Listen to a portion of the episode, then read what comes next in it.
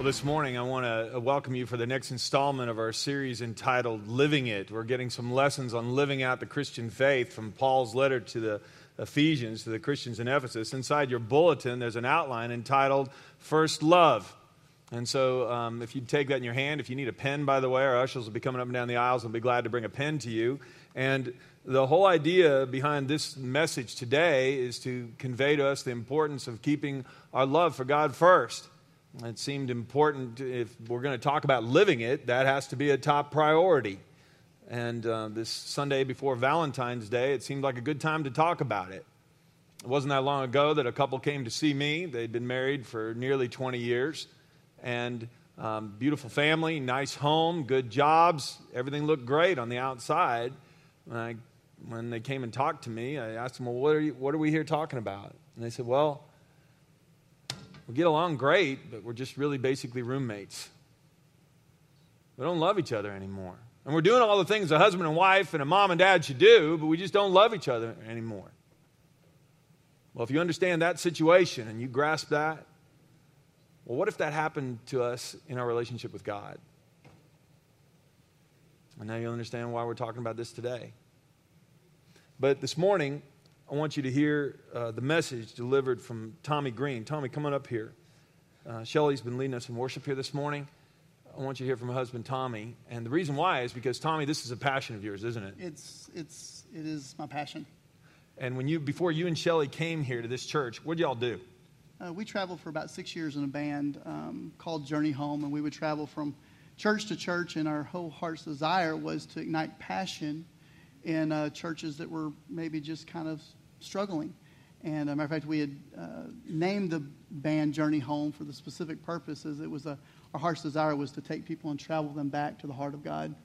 Yeah, and one of the things when our elder board first interviewed these folks, one of the things we were convinced of was God brought them to us to help us deepen our relationship and our passion with Him. And so this morning, I want you to hear from Tommy. This is the passion of his heart.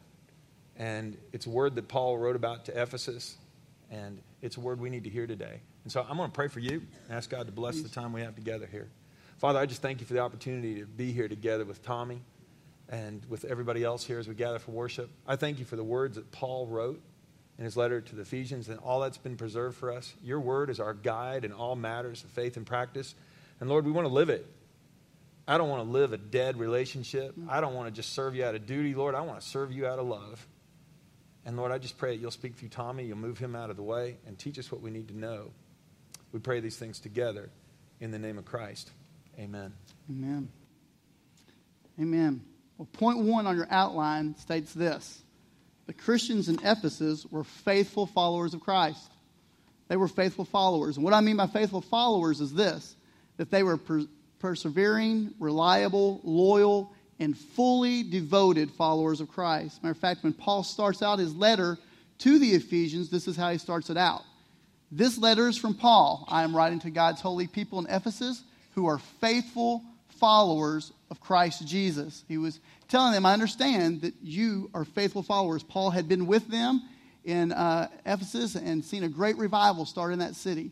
And he writes back to them, telling them this. Now, about 20 years later, uh, the Apostle John is on the island of Patmos, and he writes a letter back to the, uh, to the Ephesians. And this is what it states It says, To the angel of the church of Ephesus, write, I know your works, your labor, your patience, and that you cannot bear those who are evil. And you have tested those who say they are apostles and are not, and have found them liars. And you have persevered, and you have patience, and you have labored for my name's sake, and have not become weary.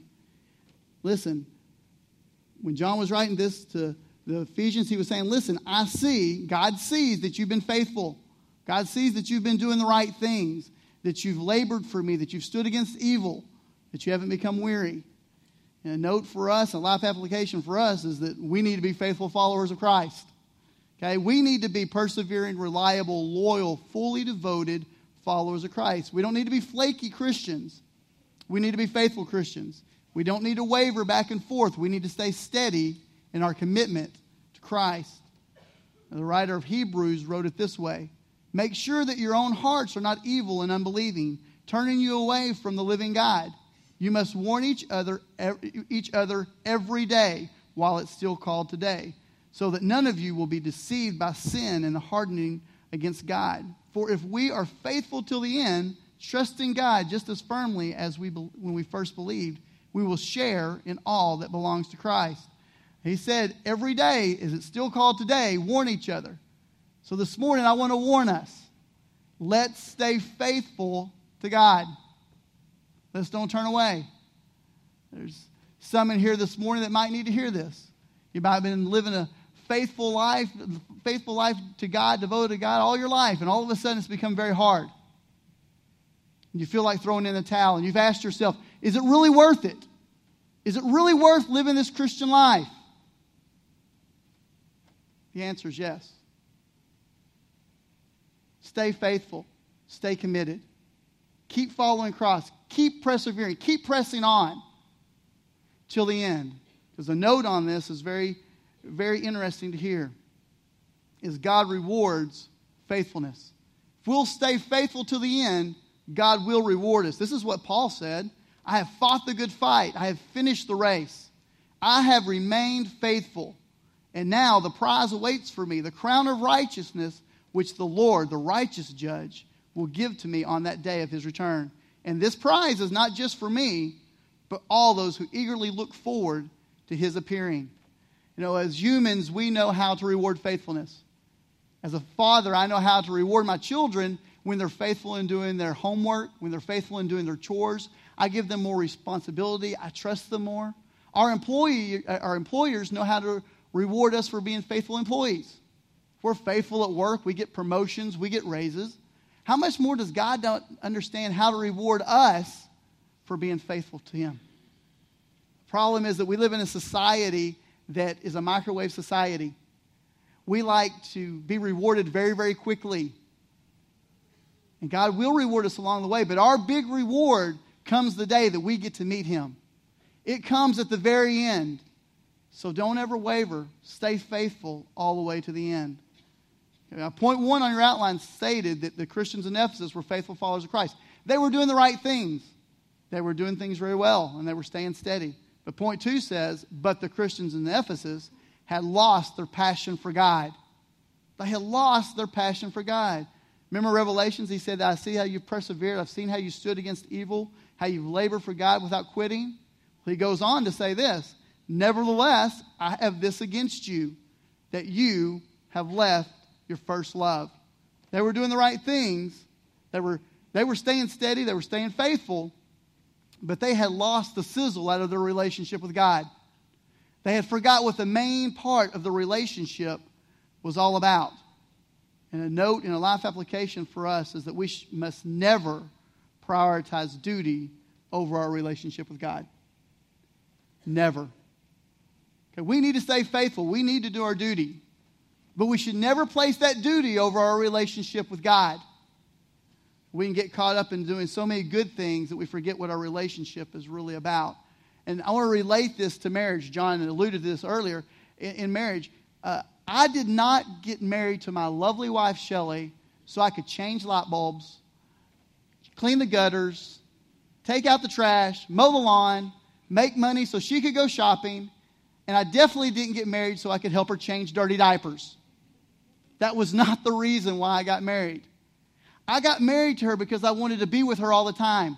I wanted to spend my life learning about her and knowing her. It was all about having a relationship with her.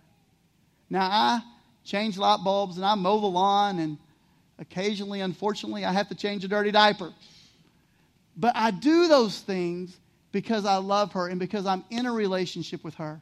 If I just went throughout my day and I just got so used to doing the chores of life in my marriage, that I was working all the time, that I was fixing things all the time, and I never spent time with my wife, I would have forgotten what marriage was all about. Well, this is exactly what Paul's telling the Ephesians. Listen, you can do all the good things, but if you don't remember that it's all about a relationship with God, you don't understand what the Christian walk is all about. We got to keep the first thing the first thing, the main thing the main thing, and that is our relationship with Him. Amen? Amen. Thank you. Okay? There's a story in the book of Luke that illustrates this even more. Okay? Says, As Jesus and his disciples continued on their way to Jerusalem, they came to a certain village where a woman named Martha welcomed him into her home. Her sister Mary sat at the Lord's feet listening to what he taught. But Martha was distracted by the big dinner that she was preparing. She came to Jesus and said, Lord, doesn't it seem unfair that you, uh, to you that my sister just sits here while I'm doing all the work? Tell her to come to me. But the Lord said to her, My dear Martha, you're worried and upset over all these details. There's only one thing worth being concerned about, and Mary has discovered it, and it will not be taken from her. Jesus comes in to Mary and Martha's home. And Mary understood that the creator of the universe is in her living room. And the most important thing that she can be doing at that moment is sitting at his feet, listening to him, spending time with him. And his, her sister's like, like we got to work. We got to make sure. And Jesus like, you're worried over way too many things. Remember that I'm in your living room. And I came here to spend time with you, and your sisters figure that out. We got to keep the main thing the main thing, and that is our relationship with God. Listen, I want you to understand something. God created us for good works. He created us for going to reality and truth. He created us for doing local missions and foreign missions and all the things that He's called us to do. Matter of fact, the scripture says that He has created us to do good works before we were even formed. Those good works are laid out for us. So God's not against us doing good works. But here's a life application for us. To be effective for God, we must stay connected to God. Okay? To be effective for God, we must stay connected to God. Jesus understood this and he taught his disciples this exact thing. John 15, he says, Remain in me, talking about having a relationship with him. Remain in me, and I will remain in you. For a branch cannot bear fruit if it's severed from the vine, and you cannot be fruitful unless you remain in me. Yes, I am the vine, and you are the branches. Those who remain in me and I in them will produce much fruit. For apart from me, you can do nothing. If we're going to be effective for God, we must stay connected to the, van, to the, to the vine, and He is the vine. We just make sure our relationship is the main thing. Now, Jesus understood this. When Jesus walked upon the earth, He came to earth. Okay, He was fully God, but He came to earth fully man. And Jesus did great works upon the earth. But he understood that his power source was his relationship with his Father. Matter of fact, this is what it says in Luke 5 15 through 16. Vast crowds came to hear him preach and to be healed of their diseases. In other words, Jesus is right smack dab in the midst of doing ministry. He's healing the sick, he's casting out demons, he's setting the captives free. And this is what he does. It says, But Jesus often, if you want to uh, underline the word often, withdrew to the wilderness for prayer. You'll find this all throughout the Gospels that Jesus is in the midst of doing ministry and doing great things, and all of a sudden Jesus vanishes. He's gone. He's up in the mountainside, okay? His disciples can't find him. But where's he at? Well, he's up on the mountainside praying to his Father and reconnected with him because he understood that that was where the source of his power was. And we need to take an example. If Jesus, if it was good for Jesus, it's probably pretty good for us. Okay? And this is what Paul was saying when he wrote this to the Ephesians. This is what he wrote, Ephesians 3 18 through 19. And you may, and, and may you have the power to understand how wide, how long, how high, and how deep his love is. May you experience the love of Christ. Though it's too great to fully understand, then you will be made complete with all the fullness of life and power that comes from God. If you want to have a life that's full of, full of life and the power that comes from God, you must experience the love of God. You must experience Him. You must know what it's like to have a relationship with Him. Shelly and I and our family have always wanted to go to Disney World. Okay? Uh, we've heard such great things about Disney World. Our friends that have gone have told us all the wonderful things about it. We've read books about what to do when you're at Disney World, and we've watched videos on it. And this last year, we actually got to take our family to Disney World.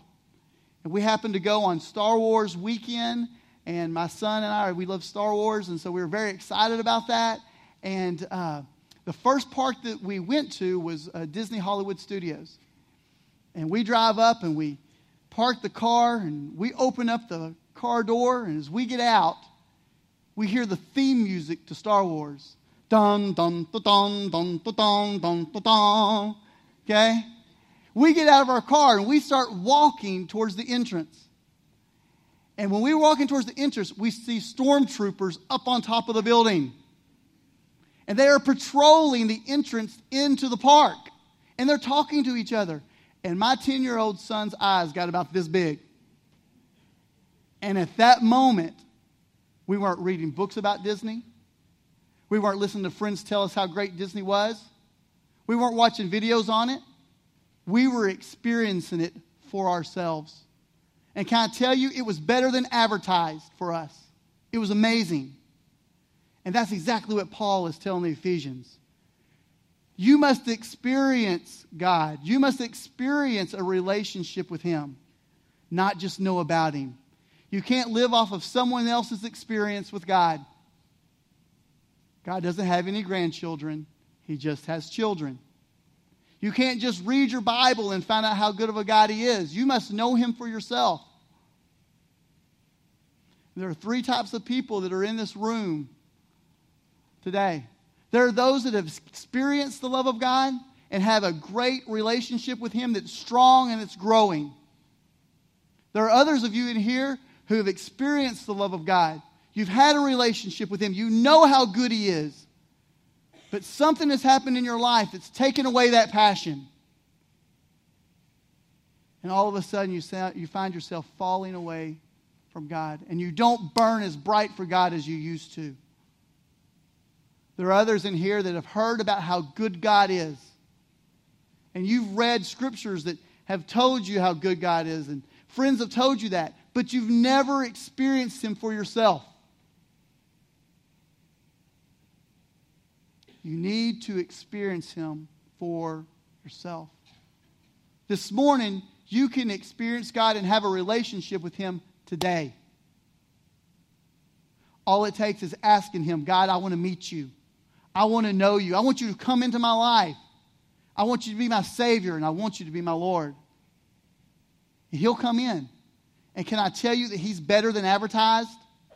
Because when you meet the Creator of the universe, that takes away your sins and removes them from you as far as the east is from the west, and He takes away your shame, and He takes away your guilt, and He gives you a brand new life. It's amazing. It's an experience, it's a feeling that I can't explain to you. And you can experience that this morning.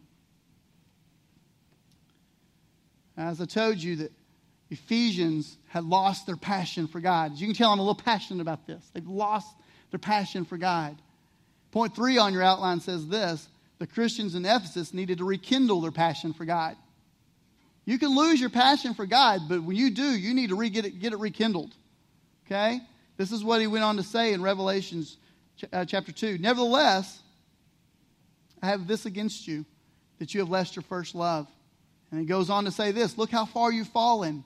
Turn back to me and do the works that you did at first. If you don't repent, I will come and remove your lampstand from its place among the churches.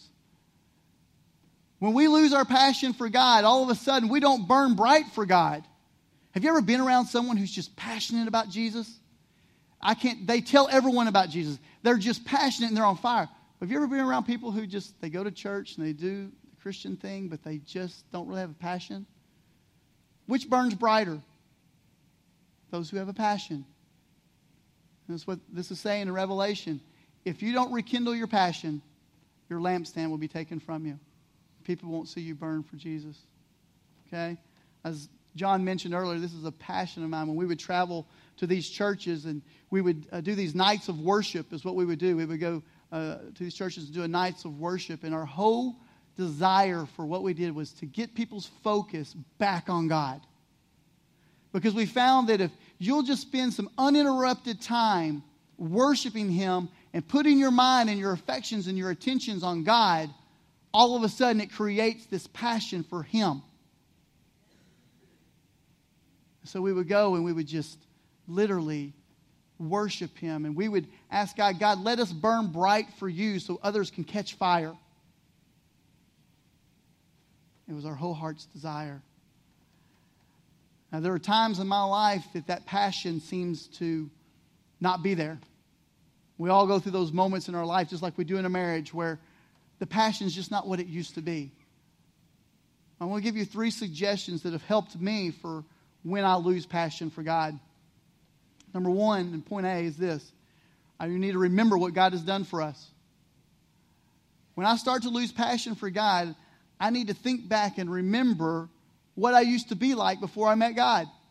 I need to go back and I need to think about what was it like that moment that I met him and he took away my sin and he gave me a brand new life. What was that like? I mean, think about that for a moment for yourself.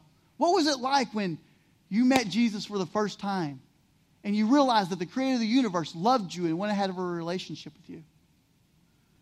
You need to think about that. You know, Shelly and I do this. You know, there are times in marriage where, like I said, you just don't have that passion like you used to. And we'll start talking about when we started dating, how we met. And we actually met by accident because I was working at a body shop and she had a car wreck. So we met by accident. It's true. But we'll start talking about that. We'll start talking about where we used to go on our first date, okay? How we got engaged, our first kiss, first time we held hands, where we went on our honeymoon. And we'll start talking about all those things, and all of a sudden, guess what? Some of those emotions and some of those thoughts begin to get stirred back within us. We need to do that with God. If you want to rekindle your passion with God, you need to remember what it used to be like and what it was like when you first met Him. This is what Paul wrote to the Ephesians, and this is what he was telling them. He says, Don't forget that you Gentiles used to be outsiders. Don't forget that you used to be far away from God. All of us used to be that way. You used to be far away from God. Don't forget that. You lived in this world without God and without hope. But now you have been united with Christ. Once you were far away from God, but now you've been brought near to Him through the blood of Jesus. The second suggestion I have for you is to recommit your life to God. We need to recommit our life. If our passions, if we're losing passion, we need to recommit our lives to God. This is what 1 Samuel says. If you're returning to the Lord, if you're returning to the Lord with all your heart, then rid yourself of foreign gods and commit yourself to the Lord and serve Him only. We not only need to recommit our lives to God, we need to find out is there anything in my life that is standing between me and God and get rid of it. For me, sometimes it's a sinful habit, sometimes it's a bad attitude, uh, sometimes it is a relationship that I need to sever that's standing in between my relationship with God. But if I'm going to recommit my life to God, I need to find out what is it that's causing me not to burn with passion for Him. And I need to get rid of it. Okay, the third suggestion for you is this we need to make our relationship with God our very first priority. It needs to be our first priority. When Jesus asked what was the most, uh, the greatest commandment, what's the most important thing, this is what said Matthew 22. Teacher, which is the most important commandment? And Jesus replied, You must love the Lord your God with all of your heart, all of your soul, all of your mind. This is the first and greatest commandment. We need to return to having God in our relationship with God to be our first priority in our life. Now, if you want to know what someone's passion is, if you want to know what someone's priority are in their life, you can check three things. It's very simple. Number one, what do they talk about? Number two, what do they spend their time doing? Number three, what do they spend their money doing uh, on? What do they spend their money on? Check those three things out. Before I moved here, I used to be very passionate about fishing. Okay? My wife will tell you that I talked about fishing all the time, especially if me and my brothers got along together. We were talking about fishing all the time. She'll also tell you that I spent a lot of time fishing. If I had a free weekend, a free evening, I was out on the water and I was bass fishing. Okay? And my wife will definitely tell you that I spent too much money doing all those things. Okay? Because it was a passion, it was a priority of my life. And we need to make Jesus and our relationship with Him our first and number one priority. Now, a note on this is very simple God's greatest desire is to have a relationship with us. Remember, he said that the first commandment, the greatest commandment for us, was to love him with everything we have our heart, our mind, our soul, and our strength. Okay? This is what Paul told the Ephesians. Even before he made the world, God loved us and chose us in Christ to be holy and without fault in his eyes. God decided in advance to adopt us into his own family by bringing us to himself through Jesus Christ. This is what he wanted to do, and it gave him great pleasure. Would you underline something in this? I want you to. His whole desire was to bring you, bring us to himself. That's God's greatest desire, is to have a relationship with us. I want you to understand something, though. God not only wants to have a relationship with us, but he's jealous about us. Okay? We serve a jealous God, and he doesn't like our priorities to get out of order. He doesn't like our affections to be given to someone else.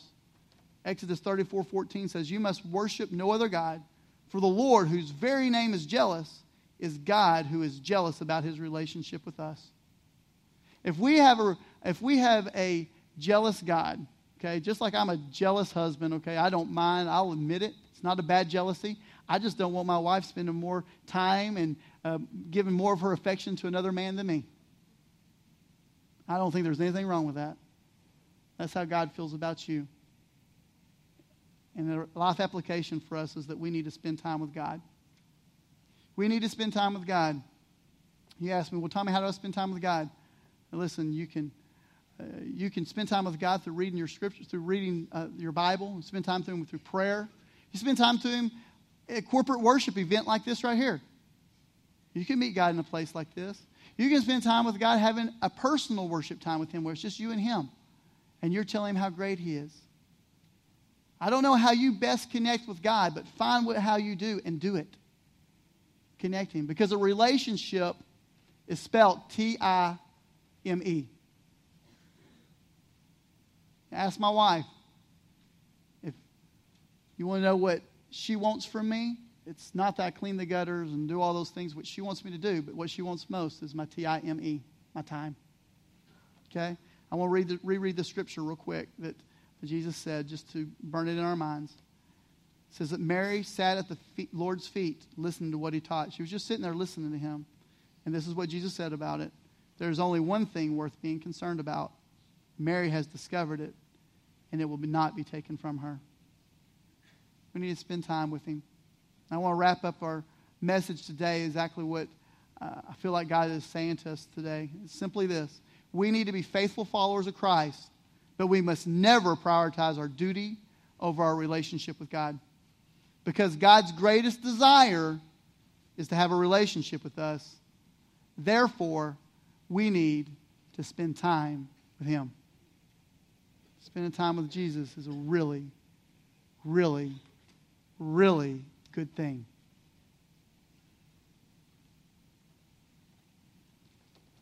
Now you know why, now you know why we wanted Tommy to deliver this message today. This is a passion of his, and tonight, Tommy, we're having a night of praise right here at 6 mm-hmm. o'clock.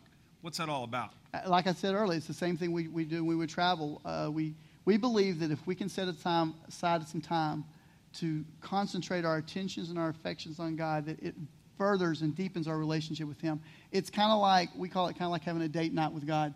It's like we get, away, we get away from the distractions, we get away from the TV, we get away from doing all the duty, and it's like, let's just spend time with Him. And so, what would be the biggest thing you would want for people who've never come to one of those before? Mm-hmm. What would you hope they would walk away from uh, if they come and spend? It starts at six, goes about seven fifteen, hour and fifteen minutes what would you hope they would come away from at the end of the evening? Well, a lot of what we hear most of the time is when we do these things is, I didn't realize how much God loved me. It's a revelation, a realization that God really loves me and He's really for me and He really wants to spend time with me. And there's also just a deep, because of that, there's a deepening relationship. And anytime you have a deepening relationship with God or with others, man, it just makes it stronger. Yeah. I want to tell you, I, I've been so blessed getting to know Tommy and Shelly and being a part of the worship ministry here. I grew up in a German farm community where work ethic was everything. We relaxed by milking cows. Okay, that was how we took time off. Okay, I mean, it was just, it was all about work all the time. And even when it came to our Christian life, you were supposed to be doing good things and doing what's right and working hard. And uh, if I look at that story of Mary and Martha, I can relate so much to Martha. Jesus could be sitting in the living room and I'm in the kitchen making potato salad and grumbling that nobody's working enough. And one of the things these two folks have taught me a lot about is hey, that's important, John, but make sure your heart's right first. Don't lose your first love. I'd like for us to pray about that together. Can we please? Father, I want us to, I, today, Lord, I've prayed a couple times already, Lord, that this church would be faithful in serving you. We want to be found faithful. Mm-hmm. But Lord, I don't want us to serve you out of duty. I don't want us to drift away from you, and now we're going to church out of rote practice, and we're just doing things we don't even know why anymore. Lord, I don't want my heart to become cold toward you. I don't want to become tolerant of sin and to become enamored by distractions. And Lord, you don't want to sh- you don't want me to share my affections with any other god or any other habit or any other well anything else. And so God, this morning we just come before you and we just say, "Lord, we need you." In fact, in a moment of silence right now, if you have not yet today told the Lord you love him, just just start with that. Just pray right where you are. If you haven't yet said this today, just say, "Lord, I love you." And I'm grateful that you saved me.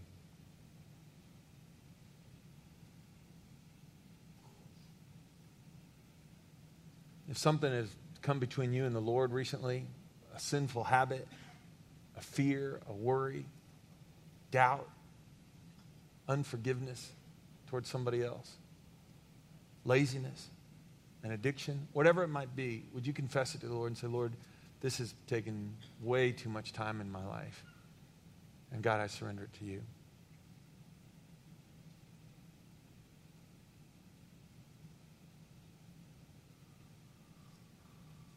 And finally, if you need God to rekindle the fire in your heart, would you say, God, would you rekindle the flame in my heart? I want to burn brightly. I want to love you with all my heart. Please, Lord, rekindle the flame inside of me.